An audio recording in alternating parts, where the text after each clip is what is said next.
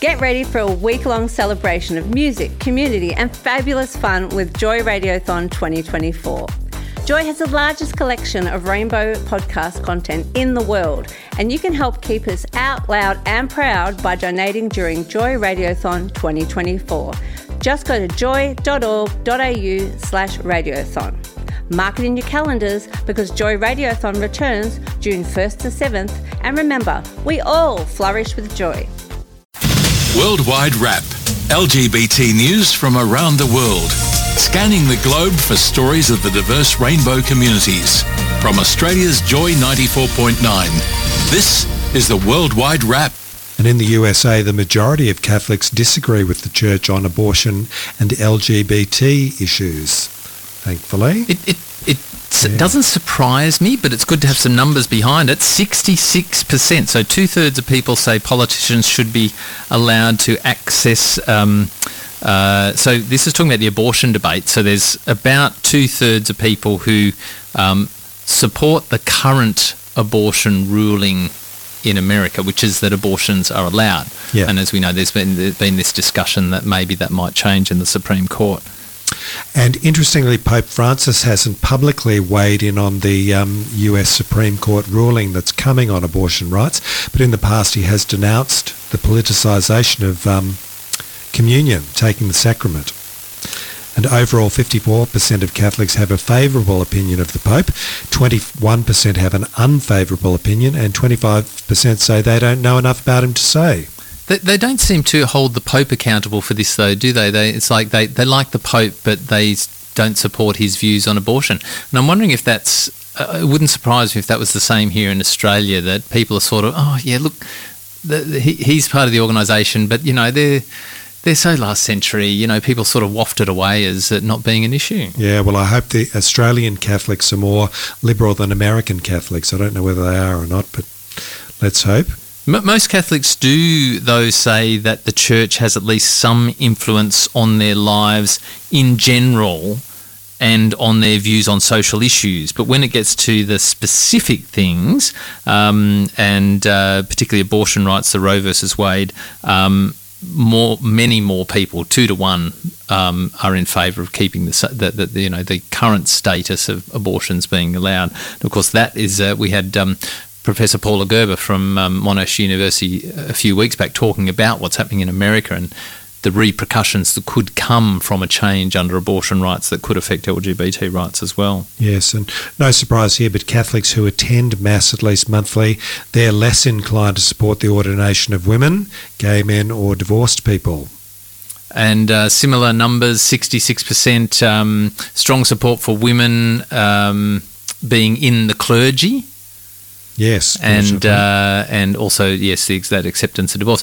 You, you did also find an interesting stat, which is um, uh, because the Archbishop of San, uh, San Francisco said that he would no longer give communion to the, the Speaker of the U S House, Nancy Pelosi, because she, of her views on abortion rights, which are really political um, yeah, and, and rather petty thing to do, I would say. But yes. What do the uh, people say about that? sixty-six percent of people say um, anybody should be able to access the sacrament uh, regardless of their views and on abortion. Yes, I wonder how Nancy feels about that. Be interesting to know, wouldn't it? Might, maybe she, she doesn't give a damn. That's right. Maybe she thinks, oh, good, I can find other things to do with my time. Uh, across to Germany now, where it is Pride season uh, around most of the world, and a Pride event in Germany, uh, thirty men have violently attacked the parade and set an, uh, one of the Pride flags ablaze. Yeah. Um, the group ganged up on the flag carrier and began to hurl a barrage of insults and hate speech. And people in the crowd tried to help the person being attacked, but they were attacked as well. And there was, uh, you know, many reports of uh, hair being pulled, people being kicked, uh, dragged to the ground and beaten.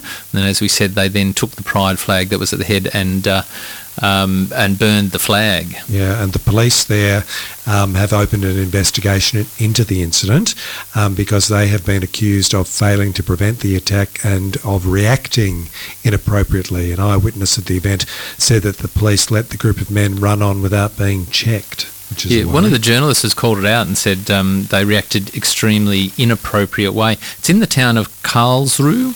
Yeah. Um, and of course, um, we've we've had a few stories of late, actually, of uh, increased homophobic violence in Germany, and um, there's actually been some data come out around it. So hate crimes against queer people have been on the rise over the past three to four years. Mm. Uh, this is despite a real acceptance. Um, you know, eighty-six percent of Germans think homosexuality should be accepted. Yeah, and they've had same-sex marriage um, since twenty seventeen. Yeah. Yeah, so they beat us. Uh, Thailand is going to become the first Southeast Asian country to legalise same-sex unions. Um, the Cabinet has approved draft legislation after receiving opinions from the L G B T Q community and also religious groups who don't object to the proposal. That's the bit that I found most fascinating in this story, that the religious groups and... and um, the majority religion in Thailand is Buddhism, so probably, you know, not as... Um, highly opinionated on L G B T issues as some other uh, organised religions, but uh, yeah, the fact that they have not objected really makes a big difference. That's great, yeah. And um, this legislation, if it goes through, will allow couples to adopt children, jointly manage assets and liabilities, and have inheritance and heritage rights between partners, and that's not part of the current laws. But it's not same-sex marriage, it's same-sex unions. So there's ah. this really fine, there's something, there's, they've still excluded the word marriage out of the draft laws. So, so they haven't gone all the way. Not, it, it's like, it's so close. Um, of course, Taiwan legalised same-sex marriage in twenty nineteen, and whether you consider Taiwan a country or a part of China, well, that, that then leaves you as to whether Thailand is number one or number two yeah. on the, the same-sex marriage um, debate. So we will keep an eye, and uh, I'm sure there will be celebrations in the streets as they, they had their um, first Pride celebration in Bangkok uh, for about uh, three or four years just this week as well. And that's a wrap. That's your Worldwide Wrap. Keep up with L G B T news from around the world throughout the week. Like us on Facebook, Worldwide Wave, or visit joy.org.au slash Worldwide Wave. This podcast was produced by Joy Media. You can support Joy's diverse sound and diverse community this June by donating to Joy Radiothon twenty twenty-four. Go to joy.org.au slash radiothon. And remember, we all flourish with joy.